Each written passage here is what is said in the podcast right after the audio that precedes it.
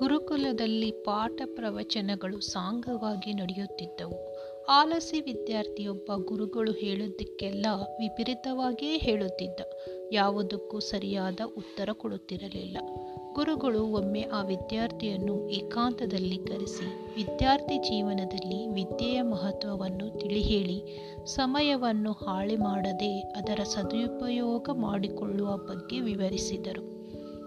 ನಮಸ್ಕಾರ, ಕೇಳುತ್ತಾ ಇದ್ದೀರಾ ಇನ್ಸ್ಪಿರೇಷನ್ ಪಾಡ್ಕಾಸ್ಟ್ ನಾನು ಭಾರತಿ ರಾಠೋಡ್.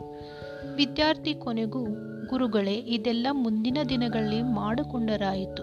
ಇನ್ನು ಜೀವನ ಬೇಕಾದಷ್ಟಿದೆಯಲ್ಲ ಎಂದು ಅಸಹನೆಯಿಂದ ಹೇಳಿದ.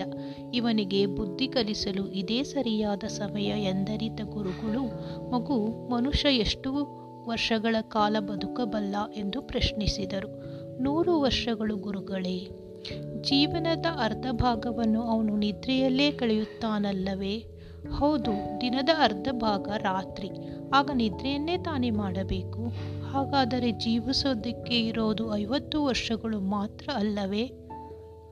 ಹೌದು ಗುರುಗಳೇ ಬಾಲಾವಸ್ಥೆಯಿಂದ ಹೊರಬರಲು ಮನುಷ್ಯನಿಗೆ ಎಷ್ಟು ವರ್ಷಗಳು ಬೇಕು ಗೊತ್ತೇ? ಹತ್ತು, ಹದಿನೈದು ವರ್ಷಗಳು ಬೇಕಾಗಬಹುದು ಗುರುಗಳೇ. ಇನ್ನು ವೃದ್ಧಾತ್ವದಲ್ಲಿ ವೃದ್ಧಾಪ್ಯ ಕಳೆಯೋದಕ್ಕೆ ಹದಿನೈದು ವರ್ಷಗಳು ಬೇಕಾಗುತ್ತವೆ. ಇನ್ನು ಆರೋಗ್ಯ ಕೈಕೊಟ್ಟರೆ ಯಾರನ್ನೋ ಕಳೆದುಕೊಂಡ ದುಃಖವನ್ನು ನೀಗಿಸುವುದಕ್ಕೋ, ಇನ್ನು ಯಾರದೋ ಸೇವೆ ಮಾಡಲು ಒಂದಿಷ್ಟು ವರ್ಷಗಳು ವ್ಯಯ, ವ್ಯಯವಾಗುತ್ತವೆ ಅಲ್ಲವೇ ಎಂದರು ಗುರುಗಳು. ಹೌದು ಗುರುಗಳೇ, ಅದಂತೂ ಸತ್ಯ. ಹಾಗಾದರೆ ನಿನಗಾಗಿ ಸಾಧನೆ ಮಾಡಲು ಸುಖವಾಗಿ ಬದುಕಲು ನಿನಗೆ ಸಮಯವೆಲ್ಲಿದೆ? ಶಿಷ್ಯ ತಬ್ಬಿಬ್ಬಾದ. ಹೌದಲ್ಲವೇ ಗುರುಗಳೇ, ಇಷ್ಟೊಂದು ವರ್ಷಗಳು ನಾವು ಹಾಗೇ ಕಳೆದು ಬಿಟ್ಟರೆ ನಮಗಾಗಿ ಬದುಕಲು ಸಮಯವೆಲ್ಲಿದೆ? ಅದಕ್ಕೆ ಕಣಪ್ಪ ಹೇಳೋದು, ಸಮಯ ಅತ್ಯಂತ ಅಮೂಲ್ಯ.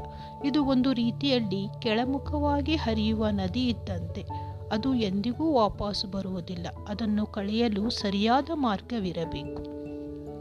ಮನುಷ್ಯರ ಆಯ ಪ್ರಮಾಣ ಒಂದು ನೂರು ವರ್ಷಗಳು. ಅದರಲ್ಲಿ ಅರ್ಧ ಭಾಗ ರಾತ್ರಿಯಲ್ಲೇ ಕಳೆದು ಹೋಗುತ್ತದೆ. ಉಳಿದ ಅರ್ಧ ಆಯುಷ್ಯದಲ್ಲಿ ಹೆಚ್ಚಿನ ಅಂಶ ಬಾಲ್ಯದಲ್ಲಿ ಕಳೆದರೆ ಇನ್ನಷ್ಟು ಇನ್ನಷ್ಟು ವೃದ್ಧಾಪ್ಯದಲ್ಲಿ ಕಳೆಯುತ್ತೇವೆ. ಇನ್ನುಳಿದ ವರ್ಷಗಳಲ್ಲಿ ರೋಗ, ಬಾಧೆ, ವಿರಹ, ದುಃಖ, ಸೇವೆ ಮುಂತಾದವುಗಳಿಗೆ ಒಂದಿಷ್ಟು ವರ್ಷಗಳು ಮೀಸಲು. ಇಂತಹ ಜೀವನದಲ್ಲಿ ಮನುಷ್ಯನಿಗೆ ಸುಖವೆಂಬುದು ಮರೀಚಿಕೆಯೇ ಸರಿ. ಶಿಷ್ಯನಿಗೆ ತಪ್ಪಿನ ಅರಿವಾಯಿತು. ಗುರುಗಳಲ್ಲಿ ಕ್ಷಮೆಯಾಚಿಸಿದ ಮುಂದಿನ ಜೀವನದ ಸಾಧನೆಗಾಗಿ ದೃಢವಾದ ಸಂಕಲ್ಪ ಮಾಡಿದ. ನಾವು ಹಾಗೆಯೇ, ಮುಂದಿನ ಮುಂದೆ ಮಾಡಿದರಾಯಿತು ಅಂತ ಎಲ್ಲವನ್ನು ಮುಂದೂಡುತ್ತಲೇ ಬರುತ್ತೇವೆ. ಆದರೆ ಜೀವನದ ಅಮೂಲ್ಯ ಸಮಯ ಕಳೆದದ್ದು ಮಾತ್ರ ಅರಿವಿಗೆ ಬರುವುದೇ ಇಲ್ಲ.